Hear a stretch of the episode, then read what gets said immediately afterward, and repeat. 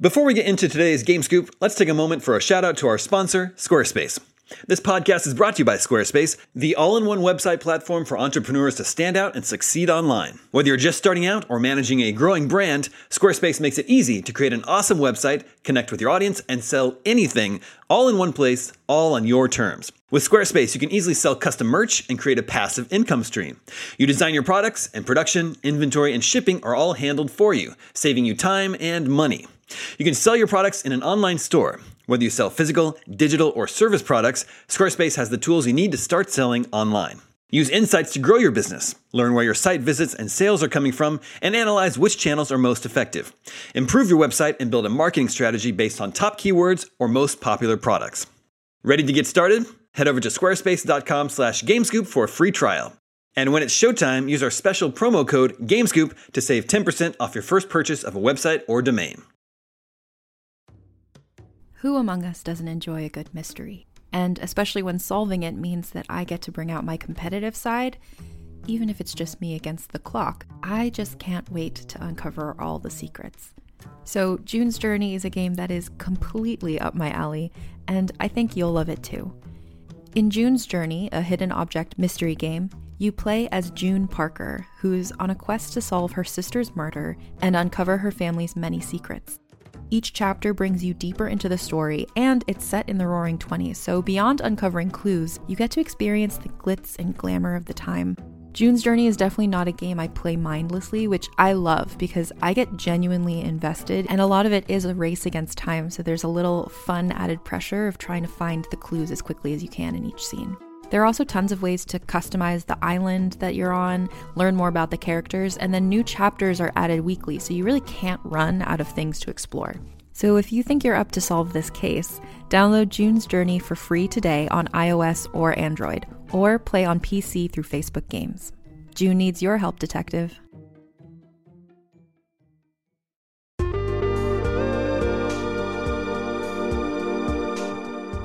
What's up, everybody? Welcome to IGN Game Scoop. I'm your host, Damon Hatfield. Joining me here in our LA studio is Colin Stevens. Hey, gamers. Appropriately dressed for today's topics. And also with us this week are Sam Claiborne. Is that GD demon from Ghosts and Goblins on your sweatshirt, Damon? No, this one's from Rygar. Okay. This is a less Rygar, offensive. Less offensive. Yeah. My first thought was that it was a red mage from the first Final Fantasy. Oh, that. I looked closer and I was like, okay, he's not themed for Final Fantasy, but that's okay. I thought we were gonna get big Rygar news today, but I guess not. Guess that's not coming. Also, Justin Davis is here with us. Hello, Colin, I love your shirt. Where did you get it from? I may or may not have gotten it from the IGN store. Oh, well, okay, but did you get it from the IGN store? Actually, oftentimes I'll come on to the show if there's there was Metroid news. So I think one of the more recent shows I was wearing my really dope 80s Samus Aran shirt. And I got that from the IGN store too. Honestly, this isn't even really a plug from someone who works at IGN. I've just gotten a lot of really cool shirts from the IGN store. So if you nerdy shirts, there's a lot of stuff there. We're going to clip this out, and you'll hear it on every Game Scoop till the end of time. We're going to clip that promo ad. Perfectly delivered. And for those that are listening, Colin's wearing the original Legend of Zelda title screen. Mm-hmm. Sure. The push start. Of which the music appeared in the Tears of the Kingdom trailer today. That weird title screen music. Yep, that's what we'll be discussing today. We've got new looks at both The Legend of Zelda, Tears of the Kingdom, and Final Fantasy 16 to discuss. But first, I just wanted to share that I beat Resident Evil 4. Ooh. Mm-hmm. I know Sam has beaten it, and then I don't remember if we talked. You had beaten it already? I am halfway through my replay. Okay, doing the replay there. And you're on professional now? Yeah. Or yeah. That's what it's called? Even when you do the replay on professional, with New Game Plus, it the second time you play that game is always a different experience, because the first time it's survival horror, you're conserving ammo, sometimes you feel you're sort of up against the wall a lot, and then when you do the replay with New Game Plus, you're just blasting through enemies, and you're headshotting people from the beginning, and you're this is what video gaming is all about, man. Yeah. No, I loved it. You can play through professional, but you can't get the S+ rating if you use your New Game Plus. You still can unlock a ton of stuff, right? I think so. I mean, I haven't beaten the New Game Plus run through yet, so I don't really know what's going to happen. But did enough stuff carry through that you're like, oh yeah, I can mow down these enemies? Yeah, for sure. Like I had a fully upgraded Red 9, which is the best handgun, by the way. So just a tip. It's definitely the strongest one. And then once you get the super extra bonus, I think it's twice as powerful as its full upgrade. It's like that one. So that's what its full upgrade does. It does 2x for it. It was either 1.5x or 2x. With that and with like the high crit rate and stuff, like yeah, oftentimes you would get like a critical hit on someone's head and it would just be the biggest, most unrealistic explosion you'll ever see. And it's just like, nice. I love that game. Feels great. Nope, yeah, I loved it. We've talked a lot about how awesome this game is. I have no notes on the gameplay. Technical issues, though, I was playing on PS5. Lots of texture pop up throughout the whole game. And then, unfortunately for me, in the final chapter, the game failed to load the ground texture. Oh. So I was standing on a ground but could see through to the ocean because the final chapter takes place on the cliffs above the Atlantic Ocean. That's so weird. I know, and I even like exited out and reloaded my save. It was still like that. There's no texture on the ground anywhere. So that was a little bit... You got to update your drivers, Damon. Maybe it was an insanity effect. Maybe it was. It did make me feel... Your world tendency was too high. A little bit crazy. Did you try turning on high resolution ground existing mode? Oh, I didn't. I think I had that off in the menu. Yeah, you have to choose between sky or ground. I love that in the ending, it's still heavily implied that Leon and Ashley are going to jet ski across the Atlantic Ocean. That's how they're getting home. How long do you think that would take? Easily. I mean, if they didn't run out of gas, how many weeks would that take? Yeah, I don't know. Yeah, that's how canonically they're dead. Yeah, they just. Yeah, right. That's what. They survived that whole thing, and then Ashley just trusts Leon, and then 2 days later they just die of exposure. Yep. Have you guys tried to toggle on the unlockable costumes? Yeah, I got the I guess the gangster one, which is a lot of fun. Well, and there's some like DLC ones that I was messing with, and one of them is like I think it's called Casual Ashley. Is that her like emo goth one? Yeah, it's so funny. It's so funny because it changes the dynamics of the scene so much. The look doesn't match her like demeanor at all. So yeah, she's dressing like Harley Quinn cosplay in 2005. It's so great. We have this really great video on IGN right now where we did an interview with the voice actor for Leon, and it's a new voice actor for these newer games. But we had him read a bunch of the lines that were from the original Resident Evil 4 that were cut. And the original Resident Evil 4 is like his favorite game of all time. So he was getting super into it, and it was like all of the like, just like, oh, we're gonna sit by the campfire and sing "Kumbaya" together, and like just ridiculous stuff. So I highly recommend looking. Got a cigarette? Got gum. He's got some great one-liners in the game, and there's still a lot of good ones in this game. Yeah. They toned it down like a little bit, but it's still really campy and great. Yeah, campy in a good way. Anyway. Resident Evil 4. On to the next. On to what's next. Star Wars Jedi Survivor, I think, probably. Mm-hmm. Yay.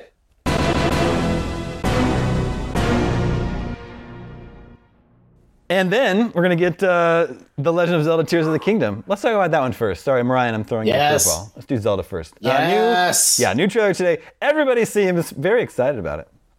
Yep. Everybody seems to love it. Everybody's turned the corner. And I do too. You know why, Damon? Because it's awesome. Because it completely rules. I'm getting really excited for this game now. And that point in the trailer when the original overworld theme plays, that totally got me. Yeah, totally. Such an emotional. It gets you right in the feels. Yeah. Yeah, this construct just beating on a choo-choo that got me. Just beating on him viciously. The structure of this trailer is like almost identical to the structure of the pre-release Breath of the Wild trailer. Is that true? Which most people consider to be like one of the greatest trailers ever made. And by most people, I mean me and other people. But I consider it to be the greatest trailer ever made. And, I had those suspicions because it starts a little bit slower. A lot of like sort of like nature shots and stuff. And then it gets like a little bit closer. You see a little bit of like villages and like other things. And then like the... other music kicks in, famous Zelda music starts kicking in, and then like action starts happening, and then you have Zelda with her back turned to the camera, and like someone else talking to her, and like it's like very similar, but like it works. And I think the trailer for Breath of the Wild maybe like hit me like a little bit more emotionally than this trailer did. But this trailer has me so excited. Like, there's just an insane amount of stuff that's going on. Like the laser hallway that they removed from Resident Evil 4 and put into here. And like he created his own like giant robot to like battle someone else. And this looks like it's like a vending machine that he's like turning. And it's just like this this game. I'm convinced this game is gonna make the original Breath of the Wild boring. Dude, it's so cool. You know, the part of the trailer that got me, Damon, was that giant floating orb. What is that orb all about? No, the one not that he the water jump orb. Into, or? Yeah, what is that? Like that? It's so cool. Yeah, I want to go inside that orb and then dodge the lasers. Justin's take earlier was that there's so many like pausable moments in this. You're just like, what the heck is this frame? And I've just spent all day doing that, like that frame or that frame. Or that frame. Yeah, right. There's Are you just going to jump into that giant Death Star orb? Like, hell yeah. Yeah. All right, Sam. Part where he's put together a little cart and he's taking villagers around with glue and a horse. And he just rockets up a rocket. He's like riding a zero gravity rocket. Jumping. It's like, yeah, we got the moon jumps. And then we got another minecart sequence, the second minecart sequence of the year. I love this. I love the giant robot battle. That's just the funniest thing ever. And you can see, lasers, like, I think what's going on is there's like a marauding tower of bokoblins, and you're just like, well, I can make one of those. Let's see what happens. It's just cool. And there actually are really cool gameplay implications that we got out of this trailer too. Like there's several shots of like crowd combat and NPCs fighting alongside you, like 3 or 4 like friendly characters fighting along kind of like a small army of enemies. And I'm like, dang, like, that's really cool. Like, I don't think, you know, Breath of the Wild didn't have anything like that. So, you know, excited to see those companions come back and you know, take a little bit more active role in the story this time around. Yeah, like this scene. You get a sense that, like, in the first game, you would have, you know, a companion for short bursts, like 4 times in the game, basically. And in this, it seems like a lot less of like a lonely game, in the sense that like things are kind of have been rebuilt a little bit, and there's villagers, and like Hyrule is starting to be on like the uptick, and then you've got these descendants of the champions like fighting alongside you, and it just seems like less of a lonely world than the first Breath of the Wild was. And I think that's kind of nice, because it seems like tonally they'll actually be quite a bit different, at least in theory, you know. We still don't have dungeons confirmed, but there's definitely areas in that trailer. They did underground confirmation today. They did big cave confirmed. Big cave. Possibly an old boss returning. Cool. Gliok, I believe his name, from the original Legend of Zelda, the three-headed dragon creature. I believe the official description of the cave was dank, by the way, so danky cave confirmed. Dank caves, yeah. It's not even wet and moldy. It's just really cool. Yeah, I don't know. People seem really excited about Ganondorf returning. Yeah. As opposed to Pig Ganon. Yeah. Yeah, or Calamity Ganon, right, from Breath of the Wild. Yeah. So, like, I play Zelda games just like all video games I play. I play it for, like, the gameplay and exploration. I don't play it for the story. So I need, like, a refresher. When things ended in Breath of the Wild, what state was the world and everyone in? Was everything okay? So nobody knows. Okay. There's like Breath of the Wild is basically a post-apocalypse, and so at that point, everything has that's bad that's happened has kind of happened to people, and they've rebuilt a little bit, but Ganon was sealed away by Princess Zelda and the castle. So what you do at the end of that game is kind of end the Blood Moon type like current effect that he's still having, even though he's trapped, by letting him out and killing him or like banishing him in some way. So it's like a more resolute resolution. Like it's exactly the same as when Sauron appeared in Mirkwood and the White Council banished Sauron from there, and they thought everything was fine, but Sauron just went to Mordor. And if you saw the Hobbit movie, he just does it in a little light cloud and he just floats away like Lucky Two into Mordor. And then he sets up base there. So story. There's no, and I guess I don't want to yuck anybody's yum, but like if you are someone that cares about the Zelda timeline deeply and that's important to you, like it's nonsense. It's like Ganondorf's back again. Like it's just an excuse for all this awesome gameplay and like puzzles and exploration that we saw. Like I don't know.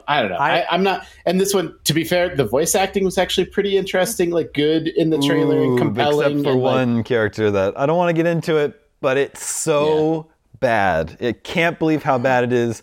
I very often will choose to play games with a Japanese voice track just because I like the sound of Japanese. Mm. In the case of these games, it is a necessity for me. I cannot stand this particular character's voice. Well, which character? Like, the point that I'm making... Only one character talks in the dang trailer. No, there's that male voice, VO, too, that I thought was like kind of compelling. But they like... I guess maybe this is the game that can turn it around and do like a more story-oriented Zelda in a way that like is actually compelling and interesting. Like Twilight Princess and Skyward Sword just sort of, you know, got us closer in that direction, and maybe this will be the one that'll bring it home. We do. He's not talking about the little bird, everybody. So, is there any indication still that this doesn't take place in two timelines or partially in the past? I don't think so, because all of the like champions and stuff that are with him are the descendants of the champions that like existed at the end of Breath of the Wild. And so, how do you know that? Well, that's Riju. That's Sidon. There he is. It appears that any of the like sort of they're not the original champions. No, they're the progenitors. Yes, exactly. And so, from what I can tell, there's no. But check this out, Colin. Zelda's hair is shorter, which means it hasn't grown out yet, because there's no way to change the state of hair. What if I were to tell you that you can cut your hair? I'm not listening. No, she chose the bob, and it was a choice. But I think it looks good on. No, I think it solidly takes place after Breath of the Wild, maybe a few years after. Okay, that's cool. Breath of the Wild. I know, I like that. I like it being a sequel. And because then you don't know what's going to happen in the end. Yeah, right. We do know though that the official website gave us like a few little details, and one is that like they declaratively said you start the game on a floating island, and so that'll sort of be like the sort of. Great Plateau sort of moment where that's where you'll learn everything that you need to know. Mm-hmm. So it'll be sort of similar in execution probably to what happened. But the thought that you'll just sort of start up there is interesting because it almost seems like, oh, it'll be a while until you get to the interesting stuff. But it's like, no, maybe it's going to be so good. You're going to be in some deep cave. You're going to use the ascend power to shoot up into the sky from out of the cave. You're going to be zip-zopping all over the place, up and down. Zip-zop. Horizontally and vertically. Did you notice in the lasers area, Link has something between the glider and the free falling? He has like a squirrel suit, basically. Mm-hmm. Hell yeah, that's really cool. Mm-hmm. Hell yeah. But yeah, there's this trailer. I think completely 180'd everybody who was feeling a little bit iffy before. But even still, the map is still the same. So I think it's cool that they've shown like here's how different the map can look, and then for people that have played this before. They can go, like I was kind of speculating about this before, it's actually now exciting for me to be like, well, why did this change? Or what's changed about this area? Or like, whoa, that's really different. What the heck's going on? Like, that's a cool type of discovery, secrets, and exploration situation in its own. Mm-hmm. Well, yes. It's looking really good. It's out May 12th, and today is April 13th, which means it's less than a month away. That's insane. Yet last night I went to bed feeling like, I can't believe Zelda's like a month away. That doesn't seem right. That seems like it should be so much further away, and like we still don't know very much. I watched this trailer this morning and I'm like, it's a month away. We have to wait a month for this game. Well, the delayed Suicide Squad today, a month out, so you never know. Yeah, that won't happen with this. It won't happen. But the Nintendo did announce a fall live event this year, which we do not know what Nintendo's doing this fall. Like, we just don't have things beyond Pikmin. Pikmin in August, right? Mm-hmm. Yeah, and so, like, why are they doing that? Are they doing that because they have, you know, a console to introduce and they want to start messing with that? I think so. That's definitely a possibility. I mean, the crossover Zelda year could happen. Next May, we might be playing Zelda all over again for $70 more on a new system. I think no matter when Nintendo releases their next system, I think it's launching with the new Mario game, whatever that game is. They're not making any more Mario games. They've switched to movies. They're done. They're just making Mario movies. Yeah. Now that you can make probably $1 billion plus dollars. They can make a lot more money. They'll make a game version of the movie. The movie, the game. That's happened. They do. And Sam, I think you're right about their fall of it. I think they're going to get everyone on Earth to pay $70 for the game. And I still love, it's the most Nintendo thing to be like, why is it $70? You're like, because fuck you. That's why. Like, none of their other games are. It's just the one. Like, you know, what are you going to do? Not pay it? Like, that's what Nintendo's saying. Yeah. And they're going to come out with a new console that's going to have a better looking version of Zelda. And then everyone's going to pay it again. Yep. Yeah. I will. You're going to get the Game of the Year version that's going to have, like, you know, 2 more bokoblins in it. And it's going to have tinier floating islands above the floating islands, as as one does. The event that Sam is referring to is Nintendo Live in September. It's going to be in Seattle, which is where they're headquartered here in North America. Yeah. Also, they could have just had it here at Nintendo Land. That's too small of a space. Yeah. Actually, that's all I've heard. I'm going for the first time on Sunday. Yeah. We don't know anything about their fall event, but just the fact that it's that late in the year is sending off spidey senses of like it feels like maybe that could be a potential. And they want people to play games. Like, how many games do you have to announce to play games? They're not going to come play old games. Last September, they had a really big direct. They revealed the title of Tears of the Kingdom and the release date. They revealed Fire Emblem Engage, Pikmin 4, Octopath Traveler 2, so it was a really big direct. So they're going to do that again in September, but this time they want to have people there to play games. Mm. Yeah, it's like, maybe they have some hardware they want to put in people's hands. Yeah, maybe we should go do a rogue game scoop from the show floor. Okay, let's do it. I don't know why it needs to be rogue. I think we can probably just go. No, because they won't host us. They won't let us like do a panel or something. It's not like a PAX is why I'm saying. It's Okay. Well, we just ask... Big Tony style, a.k.a. Shigeru Miyamoto. Wait a second. I've never seen him in the same room. I mean... I have met them both, though. Speaking of Mario movie, no spoilers. I'm seeing it on Saturday. Like I said, taking my kid. Me too. Everyone else... You've seen it? Mm-hmm. And Justin has not seen it yet? I'm going this weekend as well, yeah. Okay. I was the only person that didn't fall asleep during the movie of the people I went with. Interesting. Oh. But you liked it? But I liked it. Yeah. I don't want to paint anyone's like opinions going into it, but I enjoyed it. I think it was a fun time. I was with people that had too much to drink the night before. Ah, I see. But still, there's some sleepy moments in it, but it's just because it's a cozy movie at parts. Yeah. It's fine. And I'm going to assume, Sam, that you were there with adults. Yeah, they were all adults. I will tell you this. The child next to us, though, this was what was weird because we were there like 8:30 at night, and I'm like, oh, this movie's going to end late. This kid's up late. Had a big Coke in his hand, you know. I was like, oh, okay, that'll help.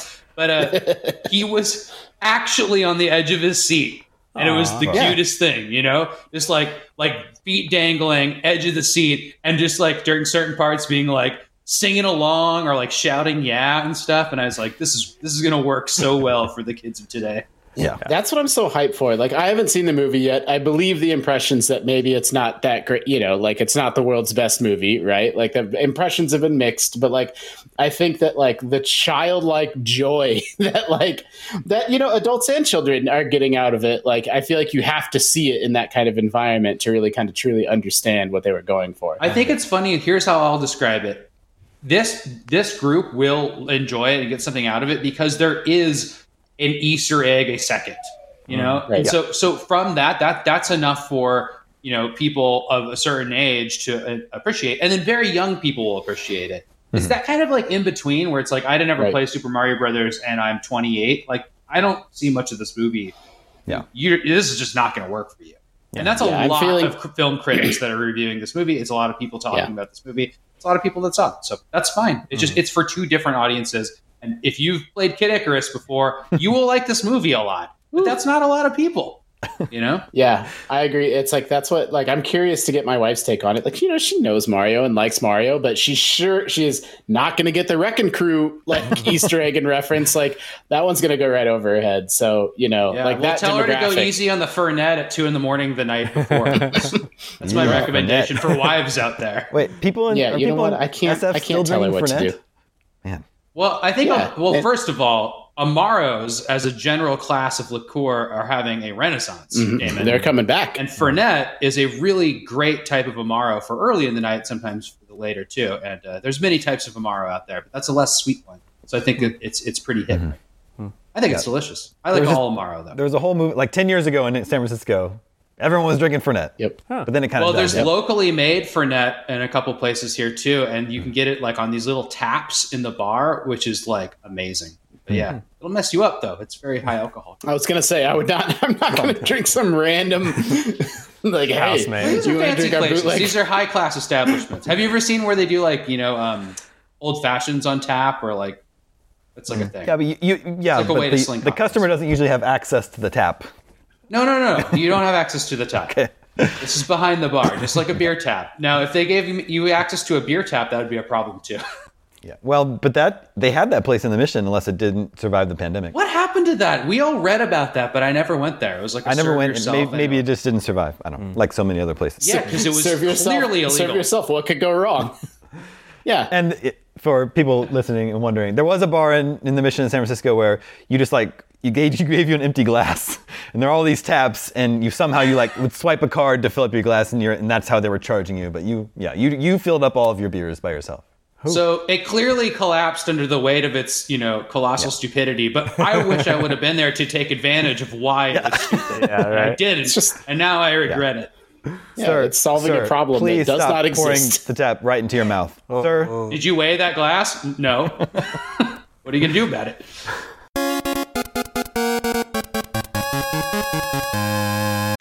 Good Chop offers fully customizable boxes of high-quality meats and seafood delivered to your door on your schedule. Your tasty proteins are vacuum-sealed and frozen at peak freshness, so you can stock your freezer and cook when you're ready. Choose from over 70 high-quality cuts, 100% grass-fed ribeyes, USDA prime filet mignon, free-range and organic chicken breasts, pork tenderloin, and thick-cut bacon, just to name a few. They also offer sustainable and wild-caught seafood, salmon, Pacific cod, scallops, shrimp, and more. My recent Good Chop box included a couple delicious, boneless 10-ounce ribeye steaks. I also got some Alaskan sockeye salmon fillets that I baked in foil with lemon juice, garlic cloves, and a little parsley. And then there was the thick-cut bacon that I've been baking up for breakfast with my eggs. Saving me trips to the grocery store or butcher means I have more time for important things, like spending time with my family and, of course, playing video games. Go to goodchop.com/GameScoop120 and use code GameScoop120 to get $120 off across your first 4 boxes. That's code GameScoop120 at goodchop.com/GameScoop120 for $120 off. goodchop.com/GameScoop120, code GameScoop120. Hey, it's Mae Whitman, and I play Frankie in the New Realm podcast, The Sisters. The Sisters is about a museum curator of medical oddities who investigates the origins of a mutated skeleton with 2 layers of bones. Soon, she uncovers an extraordinary mystery that connects her present with one family's tragic past in hauntingly dangerous ways. Listen to The Sisters wherever you get your podcasts.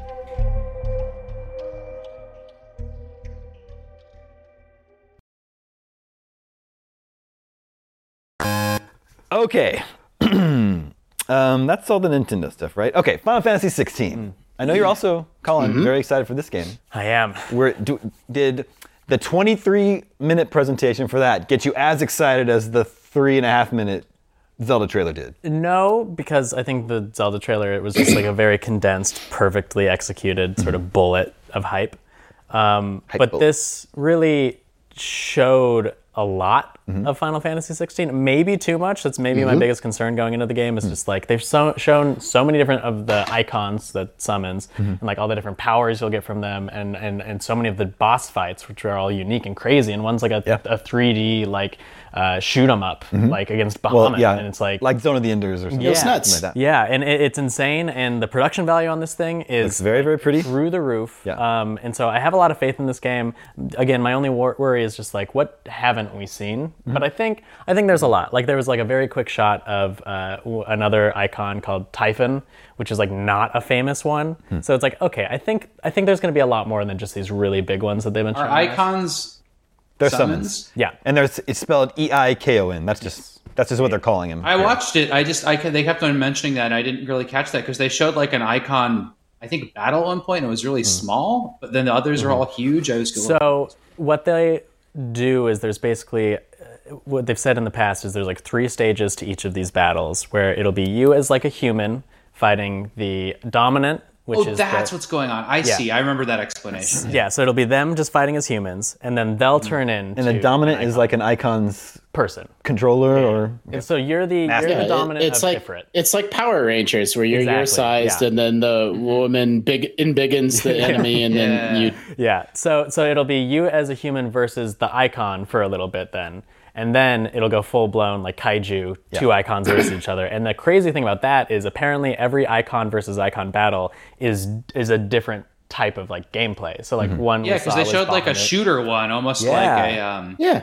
I don't know, kind of like Gunstar, but kind of like that Nintendo 64. Zone of the Enders, like an on-rail shooter. Or Zone of the Enders. Yeah. And like, and then the one they showed against Titan was just like this sort of God of War 3 over the top. It gave me God of War vibes as well. Yeah, and so it just seems like, I'm just really interested to see where they go. Like, it seems like there's not going to be any sort of lack of variety in this game.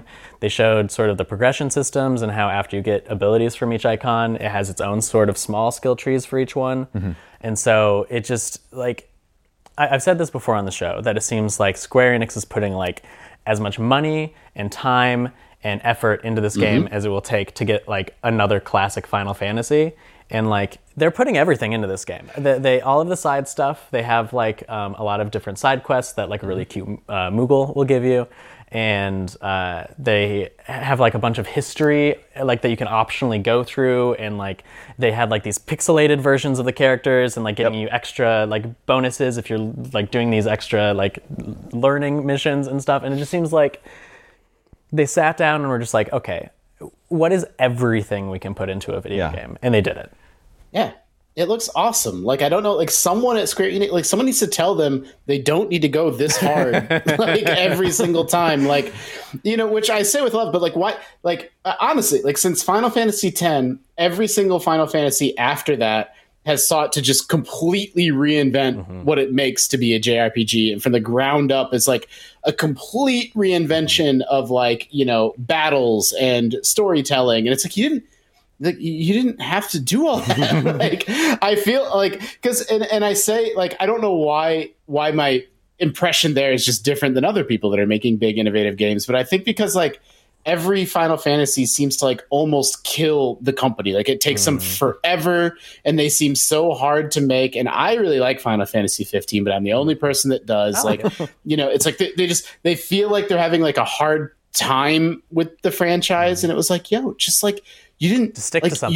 You didn't, it's fine. Like, you can use the battle system twice. It's okay. Like, you know, it'll be all right. Well, you bring up a good point, because, like, the first three Final Fantasies on the NES, they were able to come out very quick next to each other, and they were all basically the same battle systems, but there are differences. Like, there's a job system in 3, and 2 had a lot of different things. And then the SNES ones were all very different. You could have, like, 5 party members in 4, and then 5 had a job system again, and then 6 had, like, a bunch of other stuff going on with their summons and everything. And then, again, with the PS1 ones, like, all the same, like, engines, all the same basic battle system, but enough differences to keep it interesting. And since 10 onwards, you're right, it's just a completely different type of game every single time, and it takes them years and years and years to, like, bake these from scratch.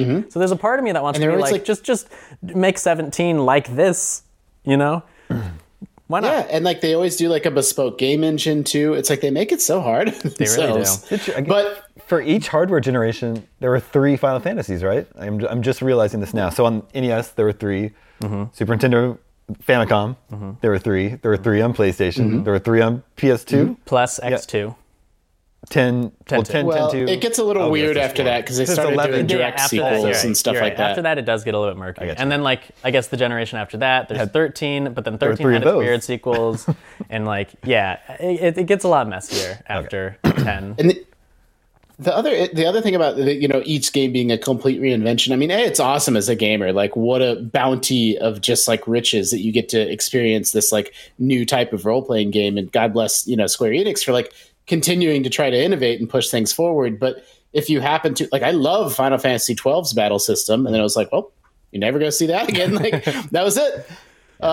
So, you know, it has this sort of downside too, of, like, when they're always one and done like that. God, I can't believe how beautiful this game really looks. It really is. I think one thing that's really interesting to me... This is my favorite part of the trailer is when they're showing all the open areas. Yeah. Oh, I thought you meant the dog or the wolf. Torgel. Well, the wolf is great, and then the chocobo riding is really funny, but at least there's like... You can tell there's like these huge like cool things. And like this part, like, are you controlling this ship? Well, I don't... Like, yes. That might just be a cutscene, but... Maybe a cutscene, yeah. But I mean, it visually looks so good, and it almost looks like maybe too much, but also like, you know, the battle director from Devil May Cry 5 is working on this, and that game's over the top of the battle, and it's an amazing battle system. But what's interesting to me that we sort of learned for sure in this state of play was we already knew that it would sort of take place over a span of this character's life, Clive, and it takes place in his teens, his 20s, and his 30s. And it starts in his 20s, and you'll learn all this stuff about his teens, like, through flashbacks, which sometimes I get a little bit wary of. Like, Final Fantasy 13, like, went really hard with, like, flashbacks and, like, non-linear storytelling, and it was kind of a mess for it. But I think the people behind the story of this, they're the people who worked on a lot of the expansions for Final Fantasy 14, which is really acclaimed for its story. I think it's gonna... I mean, looking at this, I have a hard time seeing anywhere where it's, like, really gonna falter. Obviously, I've never played it, but, like... It just looks so good. It looks really good. And I think for anyone out there that likes to make numbers fly out of their enemies, I think they're going to be very pleased. Look at all those numbers. Yeah. Look at all those numbers. I think the acting is terrible, and the dialogue they've shown so far is really bad, and the faces look wooden. Like, that's like the big weakness here. And it looks like but unfortunately they really focused on that. And the characters are like three gray dudes. Like, they all look the same. Mm. Like, it doesn't look like amazing for that type of stuff, and I really hope they're holding stuff back. Like it took guts to be like, we're doing a road trip about three people with cloud strife hair in Final Fantasy 15. Like, that was amazing, and this is so far from that in terms of just like, really, well, this is like a story we're telling, because they're kind of doing the Dragon Age thing, where it's like, here's a big set of kingdoms at war, here's a bunch of lore behind them, here's why you need to learn them. Like, I don't like that. I just don't like that type of world building or storytelling. So I'm worried about that. And then I'm only playing devil's advocate here because I think everything else looks great. And then the other thing I would say is that Final Fantasy VII Remake was not like that at all. Those characters, I know they're from previous games, but like, they were acted well. The game was cool. It was really fun. It looked like you know, every time people were talking, it was fine. And it was fun to follow, and they kind of redid that story in a really smart way. And this game is not giving me the same feel as in terms of like tight narrative JRPG as that one at all. And nor does the battle system look like anything like that yet. But that's okay, because we haven't tried it. Until it's in your hands, it doesn't make any sense. Yeah. Mm-hmm. Well, I do think it looks really cool. The world looks beautiful. There are lots of cool monsters to fight. It's got kaiju. I'm happy about that, and I love the little, like 8-bit details in there, in your like hideout area that you get to explore. So, that looked really cool too. I can't wait for this game though. I think it's so fun that this is happening in the summer, and we have a giant Zelda game and a giant Final Fantasy. That's like, when did that? You know, like that feels like 1988. It's just like super cool. And they said this game could take like upwards of like 80 hours. Like 35 bare bones, just go straight through it, up to like 80 hours if you want to do a lot of the extra stuff. So it's like, if we're doing that back to back with Tears of the Kingdom, like Sam was saying, like, oh my God, I'm gonna be playing video games like nonstop, and I'm so excited. It's a good problem to have. But you know, after this is what, June 22nd. After this, there's not much that we know about until, I mean, if you want to play Starfield in September. That's like the Spider-Man eventually. Spider-Man will probably in around the same time. Yeah, I think so. Well, you know, what about Pikmin? I'm so excited for Pikmin, and I think it's so cool. I am excited for Pikmin too. I am too. Just I think of it as a different sort of time investment than like a Final Fantasy 16 or something. Like a solid like 18-hour game. Yeah, something like that. Yeah. Ah, man. And then even this month, like, I really want to play Advance War 1+2 Reboot Camp. Yeah. Gosh, I forgot. That's still coming. It's about to come out. And then the Pixel remasters are out next week. The Pixel remasters. And I want to play those. And there's the Burning Shores DLC for Horizon, which I'm interested in. I might sideline it, even though I liked that game. And then, as you said earlier, there's Jedi Survivor at the end of this month, and then Zelda, and then Final Fantasy.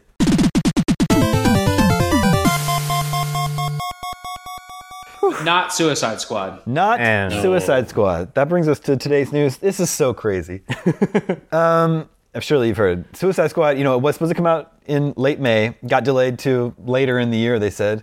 No, it's been delayed until next year. It has a 2024 release date, February 24th, I want to say. It's the only game with a release date in 2024 at this point. Mm. This game was announced back in 2020. Mm.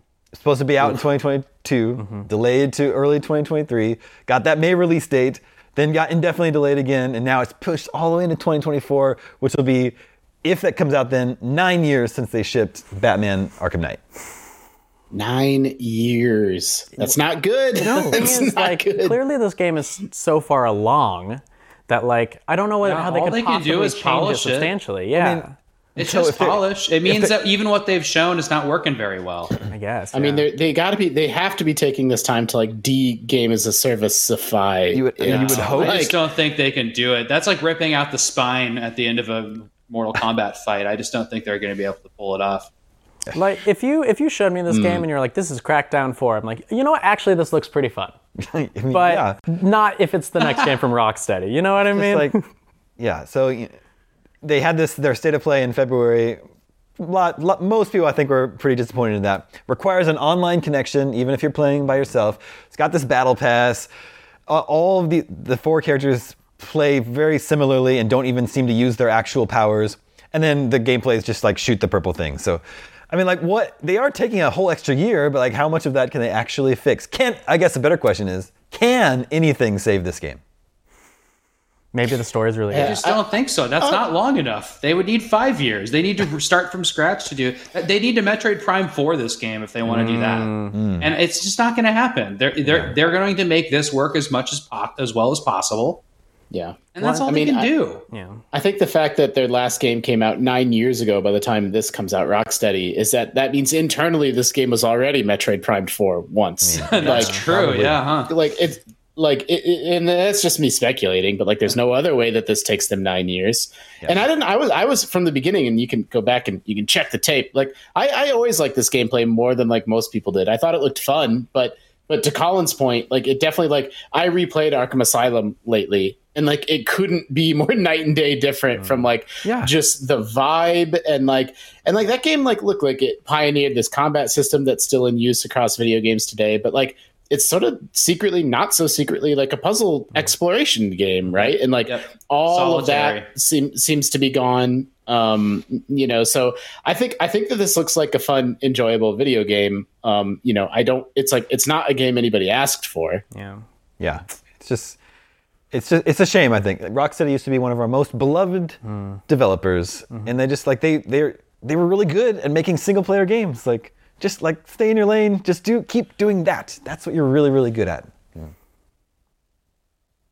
Yeah. Well, and it's like they made three, you know, and it's like Arkham Knight. Like I think it's very few people's favorite in the trilogy, but like they just went from strength to strength, and so you know, because of Knight, you can't quite claim that they got better as they went, but like just three absolute all-time greats, right? Mm-hmm. and then this. Yeah.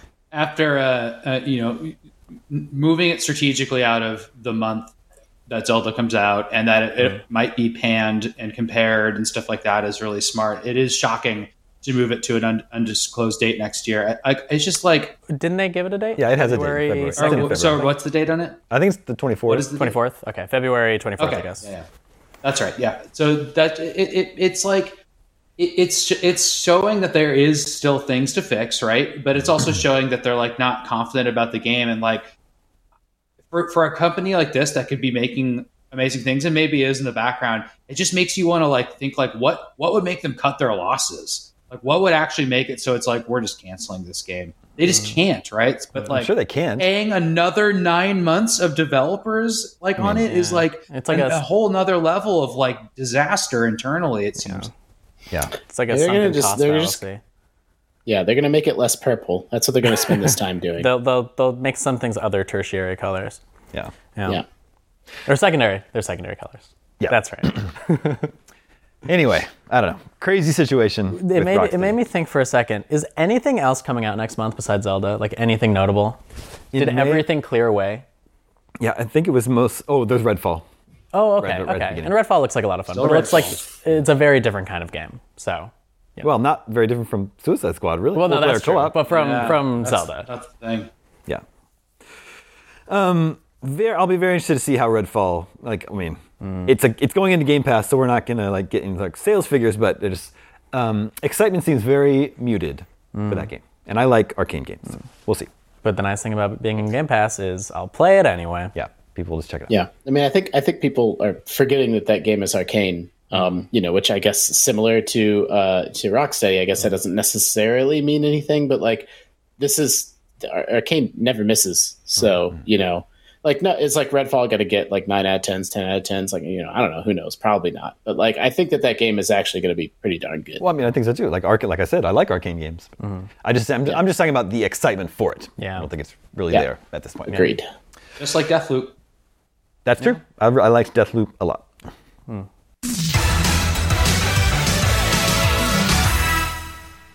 A real quick extracurricular activities. Sam, how do you feel about these new Star Wars movies that were just announced over the weekend? Oh my gosh, can you believe it? They just so offhandedly confirmed and talked about all the new movies. Yeah, I'm watching Mandalorian right now, and I like so many 15-minute segments of that show. And so many of them, I'm just this. It feels like Rebels or something, which a lot of people like, but it's not really for me. Mm-hmm. So I really wonder but I'll watch it forever. I can't wait for Ahsoka. It's gonna be super cool. Mm-hmm. But why do I need to see a movie again? They got to give me a reason for that. What maybe I do want to watch these kind of mid Star Wars shows for the rest of my life instead of going back to the theater. I can't tell. They haven't given me a good reason to. Some good directors behind them. Taika Waititi's writing one by himself or something. Yeah, I don't know. That one might. So many of these have been the equivalent of vaporware. No, it's not dead. It's not. I know. We talked about it last weekend. Yes, but that's not one of the three that they planted their flag in the ground. When we interviewed Kathleen Kennedy, she confirmed several of them. That she confirmed the Lando show, for example. They didn't talk about that in any official capacity. There's all kinds of confirmations of stuff. They're just coming from left and right. Oh no, that one's still happening. Oh yeah, that one still exists. I think the confirmation that they're doing a movie with Rey set 15 years, I think is what they said. Something, but set after. After the sequels. With a new, Jedi, I don't know, council or whatever. Just more new Jedi. Is it just going to be a reboot of a reboot? I mean, maybe. My hope is just that, I, like a lot of people, really disliked Rise of Skywalker. I think that is just, a genuinely awful movie. And it's unfortunate that that's sort of where all of that landed for me personally, but they have a very acclaimed director. I can't remember their name. I didn't recognize the director, but I think they do a lot of indie stuff. Okay. That doesn't necessarily translate well to a big AAA thing. Always translate to Star Wars. The Eternals. The director of that did not movie of the year. What was the one with the RV? It was. I know who you mean. I just don't know the name of the film. But that doesn't always translate well to a big Hollywood production, and so it'll be interesting to see what happens with it. But it's if they can manage to pull off a movie that actually maybe gives some better resolution to the end of this Star Wars timeline as it stands, then I would be more excited moving forward. Yeah. And I always liked Daisy Ridley as Rey. She's not the problem. She's great. Yeah. Yeah, I do too. I think her just sort of looking around and then deciding she's a Skywalker was a little bit stupid. Yeah, but that's not her fault. I guess No. Not Daisy. I'm definitely not ragging on Daisy. And I like the character in general. It was just such a stupid way to end the saga. I don't know how many times I can see the Jedi try to make their temple again, and then the Empire comes back from the scrags of... Yeah. Come on. It has no more Empire, no more pseudo-Empire. Yeah, the conflict has to be something different. But the problem with constant... It cannot be. The thing with constant sequelization is that no character can ever have a happy ending. It's never happily ever after, because if you make a sequel, there has to be a conflict and an evil rising, right? So it never ends... I think it's so funny though that from from a franchise development perspective, the Jedi being an extinct or dead order for like almost all of the storytelling era that they want to explore is just hilarious to me. That like lightsabers and force powers is like Star Wars whole thing. And the overarching narrative is like, nah, there's nobody left that does that. Yeah. Like, yeah. Well, anytime there's like a Cal Kestis, they have to have this like tortured lore reason for like why he's off doing what he's doing. And more importantly, why they're not like, where is Cal Kestis and Ahsoka in like the sequel trilogy? Like, it's just, they're just completely boned from like a storytelling perspective. And like, it has to make Disney so mad that there's not just hundreds of Jedi that they can endlessly spin off forever. Right. And so like, I think for me, I think that's what like the Rey sequel is about. And that's, you know, what do I don't know anything, but like my speculation is that it's her setting up a new Jedi Order. And then like, okay, now we have another 100 years of like Star Wars stories we can tell with, you know, with this new young Jedi. Yeah.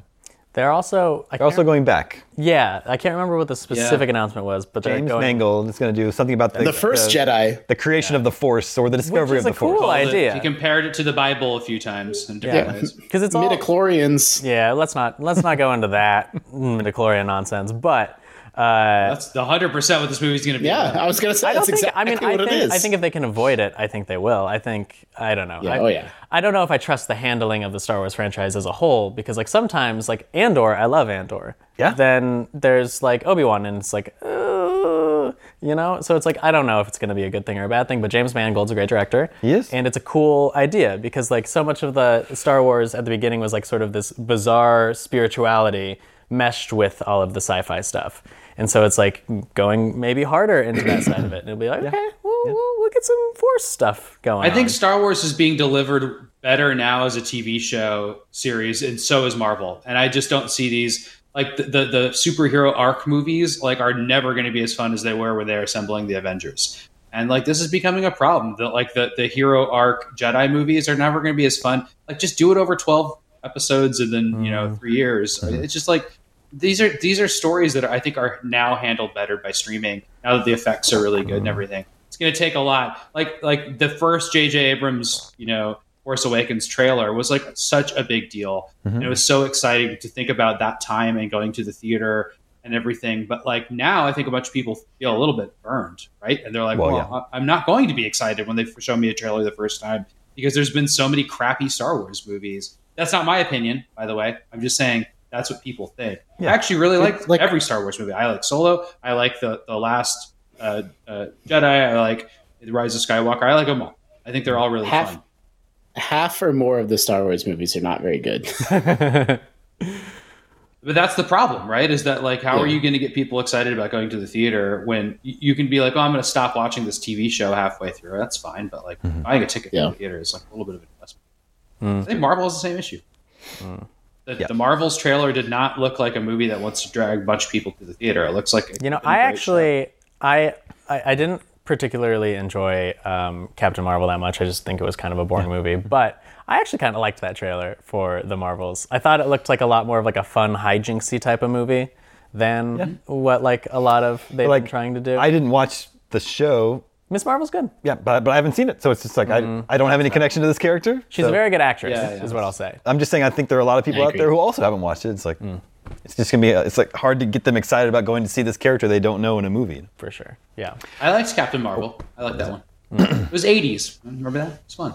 Yeah, that's why Street Fighter 2 should not have been in that movie. That's right. Anyway. That's right. Okay. I have an extracurricular show and tell that will only take a couple seconds. Okay. So I've been sharing in San Francisco, a lot of people put stuff out on the streets. Mm-hmm. That's really cool, and because it's difficult in a thick, you know, urban environment to get your trash picked up, and so people don't want to go to Goodwill and stuff like that, so they just put stuff out. Now I showed Justin and Damon that somebody put out like some of the best board games ever on the street, really near me the other day, and I didn't pick up any of them. Justin, what were some of the good ones that you were pointing out in there? Oh, well, they had like Legacy of Dragonhold and Codenames and the XCOM board game. Pandemic. And all and this Pandemic. Good stuff, right? Like, you don't just see that stuff on the street or at a thrift store normally. It was hundreds and hundreds of dollars of board games. Yeah. So that stuff happens, right? I saw like a curved screen television on the street. Like I didn't expect to see those for another 10 years, you know. That stuff just happens. But I found a big box of games, and there were PlayStation 2 games. So I only picked up ones that were like of note. because there was a lot of sports games in there. And by a note, I just mean I thought it'd be funny to show on the show. They're very goofy. Yeah. So for Justin, I got the Lego Star Wars video game, which I didn't remember that this game is called the Lego Star Wars video game, and it is about the prequel trilogy. It is not Skywalker's. This is what the Lego Star Wars game was. Lego Star Wars 2 was the original trilogy. Mm-hmm. Interesting. Mm-hmm. I thought that was kind of funny. All right, we talked about this on the show recently. I just thought it'd be fun to own The Simpsons Road Rage, a really nice copy of this one. Nice. It's a, I believe, is this the Crazy Taxi or the GTA one? That's the Crazy Taxi. The GTA one, right? This is the GTA one. Yeah. Mm. Well, it's really funny. It says on the back, Mr. Burns is up to his greedy ways, purchasing the Springfield buses and jacking up the fares. Now Springfieldians must turn their cars into cabs to make enough money to buy back. Well, that sounds like Crazy Taxi. The clock runs out. This is what our reality is now. They're using their cars to drive people around. Simpsons Hit and Run is the GTA one. Sorry. Yeah, that's right. And then I don't know if this Burnout is good. It is called Burnout Revenge, which I remember it coming out. And I only played Paradise On, but I always wanted to try one of the puzzle ones. Yeah. So is this one of the puzzle ones? Yes. More like story ones? Okay. Crash the cars. That's good. Now it's going to get weird. Okay. Right? Here is a roller coaster tycoon-like called Thrillville. Remember this one? Ooh. Mm-hmm. Yeah. Here's the weirdest thing. Okay. The developer, and you might not be able to see this very clearly here. It's here above the E for everyone. Is LucasArts. Yeah. Yeah. So LucasArts made a roller coaster thing, and then this is by far the weirdest. And I didn't know what it was when I picked it up. You probably will know. I've looked it up now. Aragon, based on a movie. I don't know, book,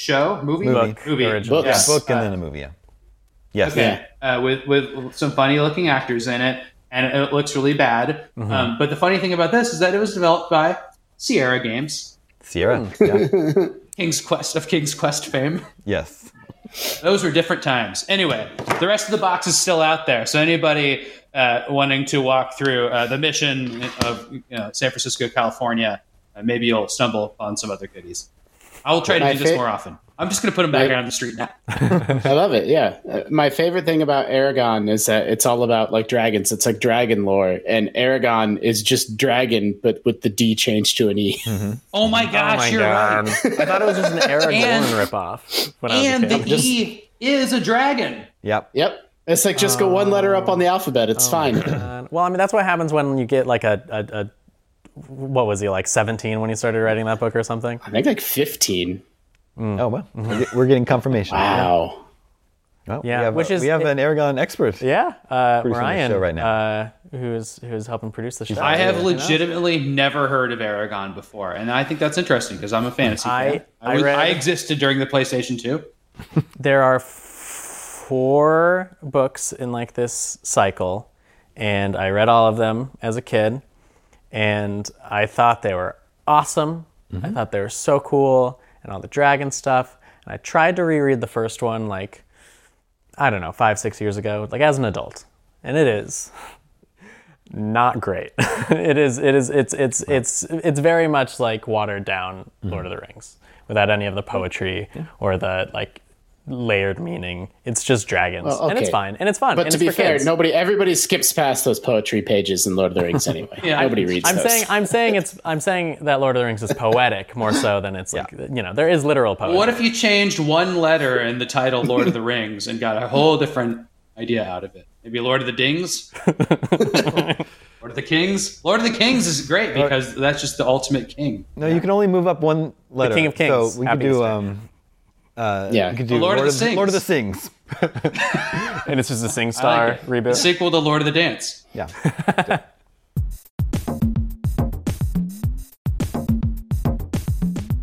Okay, that's enough funny business. Everybody settle down. That brings us to video game 20 questions. And our suggestion this week comes from Steve from Long Island. It says from Long Island. No, he doesn't say he's in Long Island. So do with that what you will. Okay. It changes nothing. Let the questioning begin. Did this game come out in the 70s, 80s, or 90s? Yes. Ooh. Do you play as a human in this game? I think so. The idea is that you're a human. The idea. Just the idea. The idea is not that Clue Clue Land. Long Island. Did this come out on a compact disc format? No. Same question cartridge. No. Cartridge, compact disc. All right, what, so maybe floppies? An arcade machine? Was this originally an arcade game? Yes. Oh, okay. That's 5. Okay.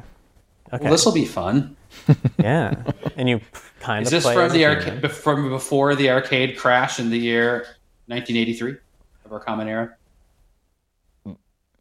Ask that question again, please. Is this from before the year 1983? No. Interesting. Sounds like a 1983 game, y'all. I was going to say, now I'm worried it's a 1983 game. Mm-hmm. No, it's fine. That's fine. That means it's Qbert. Would we classify Qbert as a human? No. The idea is that he's a human. He swears like a human. Yeah. Mm-hmm. Swears like a sailor. Mm. Mm. I mean, okay, like, was this game released in the 80s? Yes. Okay, maybe it is Qbert. Do you jump around in this game? No. No. Emphatic. Does this game have an unusual controller that's not a joystick? Are we on 8? Hold, please. Don't try to count my letters. Is this Top Golf or not Top Golf? What were those golfing games that you had, like, spin the ball? I know. That's not 80s, though. Golden Tee. Yeah, I'm sure that's later than what we're going to get here. But it could be the Crystal Wood Brawler. Okay, so on 8. Can you ask your question again, please? Does this not use a joystick? Does it not use a joystick? No. So it does use a joystick. It does use. It doesn't not use a joystick. Whoa! Yeah, I got it. It could be like a brawler or a shooter or something like that. Does this game have sequels? What? No. That's 10. Okay. Ooh.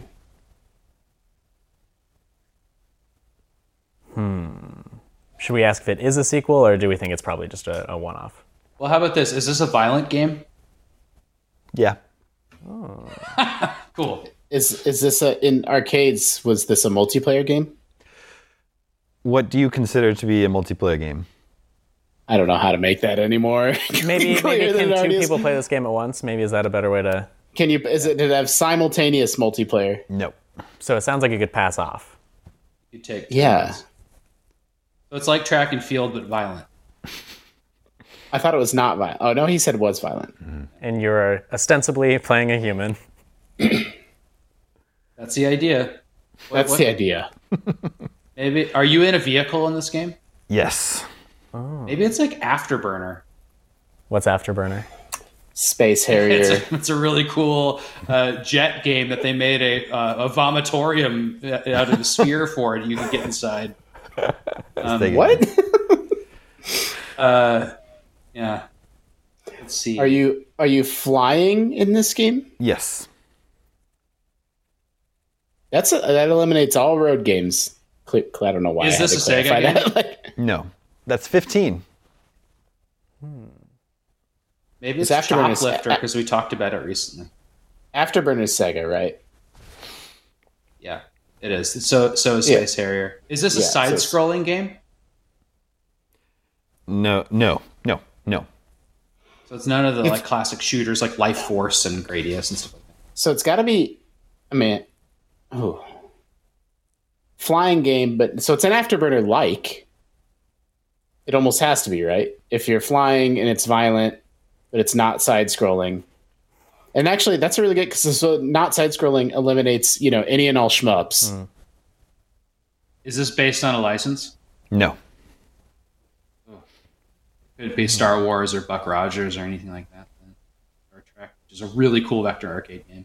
Oh, I didn't even know there was a vector arcade Star Trek game. Oh my gosh, it's so cool. You like dock and bases and has a little map screen. It's incredible.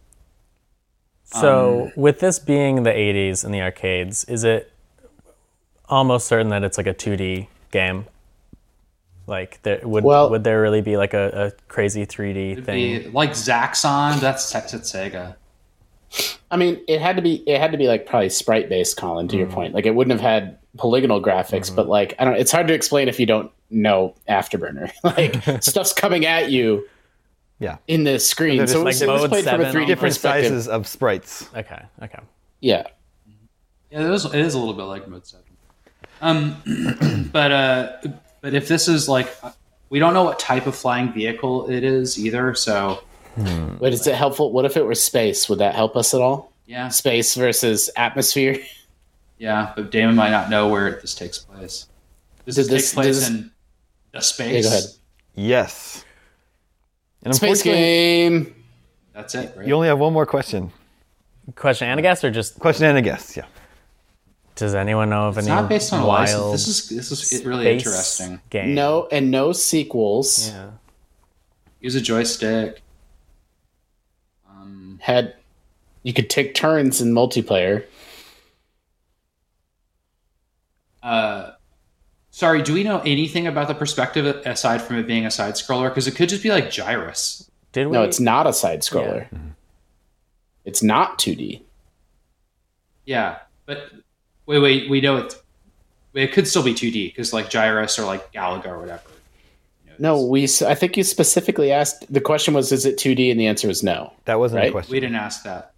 Did I dream that? Did I just make that up? What do we ask? Because we've asked so much about Afterburner likes, but I'm starting to think it's more like a late space shooter from 1983, like Gyrus. But we asked something about if it was played side-scrolling or something. We did ask the side-scrolling one. Oh. And that was but that would count top-down. If it's a single-screen game, it won't be side-scrolling. Single-screen game. Okay, I'm picking up what you're putting down now. Yeah. Yeah, it could be Galaga. The Galaga... like well, Galaga 88. That's what I was going to say. I couldn't remember the year. Yeah. And then Gyrus, I think, is another good one too. Which was I think it's single screen is as good final question as any. Yeah, we won't be able to get it from that though. Well, what are you gonna do? All right. Well, is this a single screen shooter or shooting game? No, it is not. Oh, rip. All right. So our Hail Marys are gonna have to be. Like, you're probably moving into the foreground. It's not Zaxxon, which is by Sega, which would be that a little bit. This is really interesting. There's like CD games, Laserdisc games. Solar Fox, I think. But it's arcade, right? I wish we. Yeah, there's Laserdisc arcade games. Oh, okay. It can't be Star Wars because it's not licensed. Yeah, that really throws a bunch of stuff out the window. What are the other vectors? I wish we knew if it was Japan or U.S. Well, like Asteroids is like way earlier, right? Yeah, and then they did Asteroids Deluxe, but that was single screen, still before '83. I don't even know where to go with this. It seems like a pretty obscure game. What about Tempest? Yeah, that was in 1980. Are there like Tempest likes? I don't think so. And you're Tempest taking turns, so it's just like a high score early 80s game, you know? It's like probably from 83. I have no idea if Tempest had turn taking. Tempest isn't a bad guess. Well, it's from 1980, so it's too early. Why? Because it was 80. Right after 83. I forgot about that. Or 83 and after. Shall I reveal? What about Tron? It's licensed though. That's the problem with these. Oh yeah, duh. Yeah, you're right. Yeah. Yeah, I guess so. Let's just say Tempest, even though we know it's not it. Yeah? No, it's not. If we're gonna guess for anything, we'd have to guess for at least a game like Galaga 88, which is sure. You know, just do that. Yeah. Is this Galaga 88? It is not Galaga 88. This game is from 1983. Oh, well, you see it right here. It is Sinistar.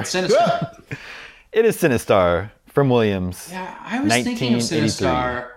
I guess this isn't a single screen, so that makes sense. Man. Top-down scrolling, 360, you know, or just wherever. It scrolls in every direction.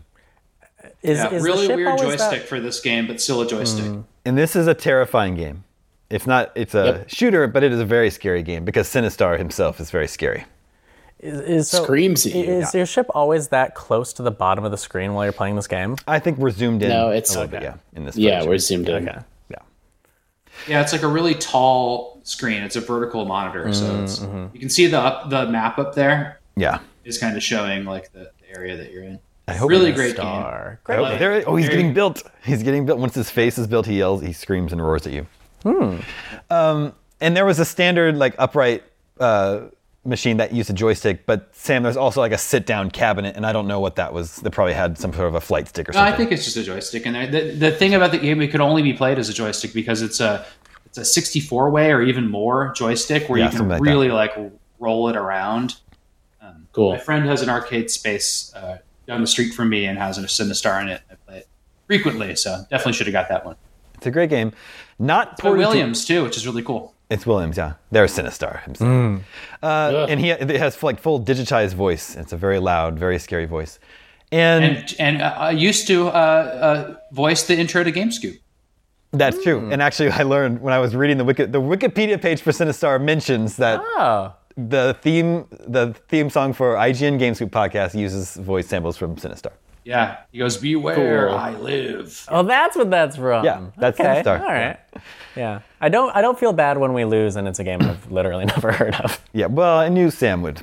I know this really well. Yeah, I don't know why I wouldn't have put this together. I guess I was cutting it off as the '83 date because it does seem like an '82 or before game, but it totally makes sense. Yeah, not ported to any contemporary console.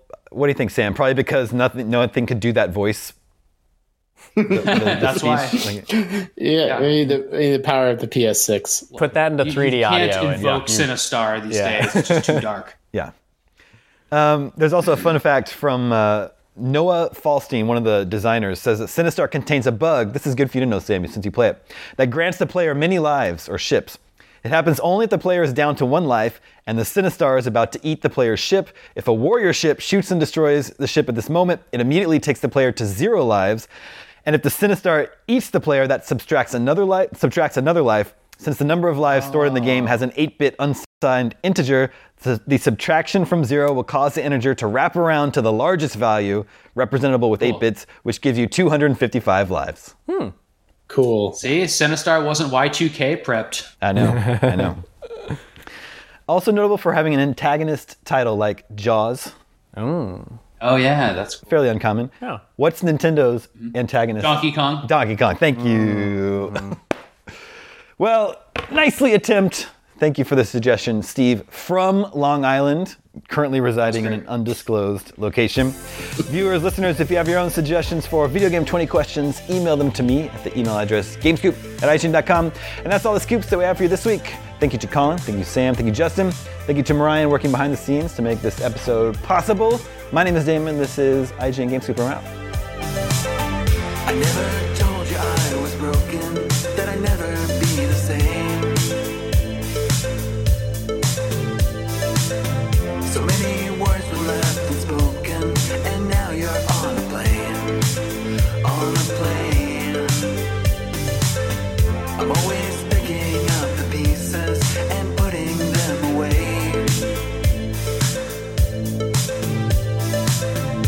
Somewhere I'll never find them, embarrassed.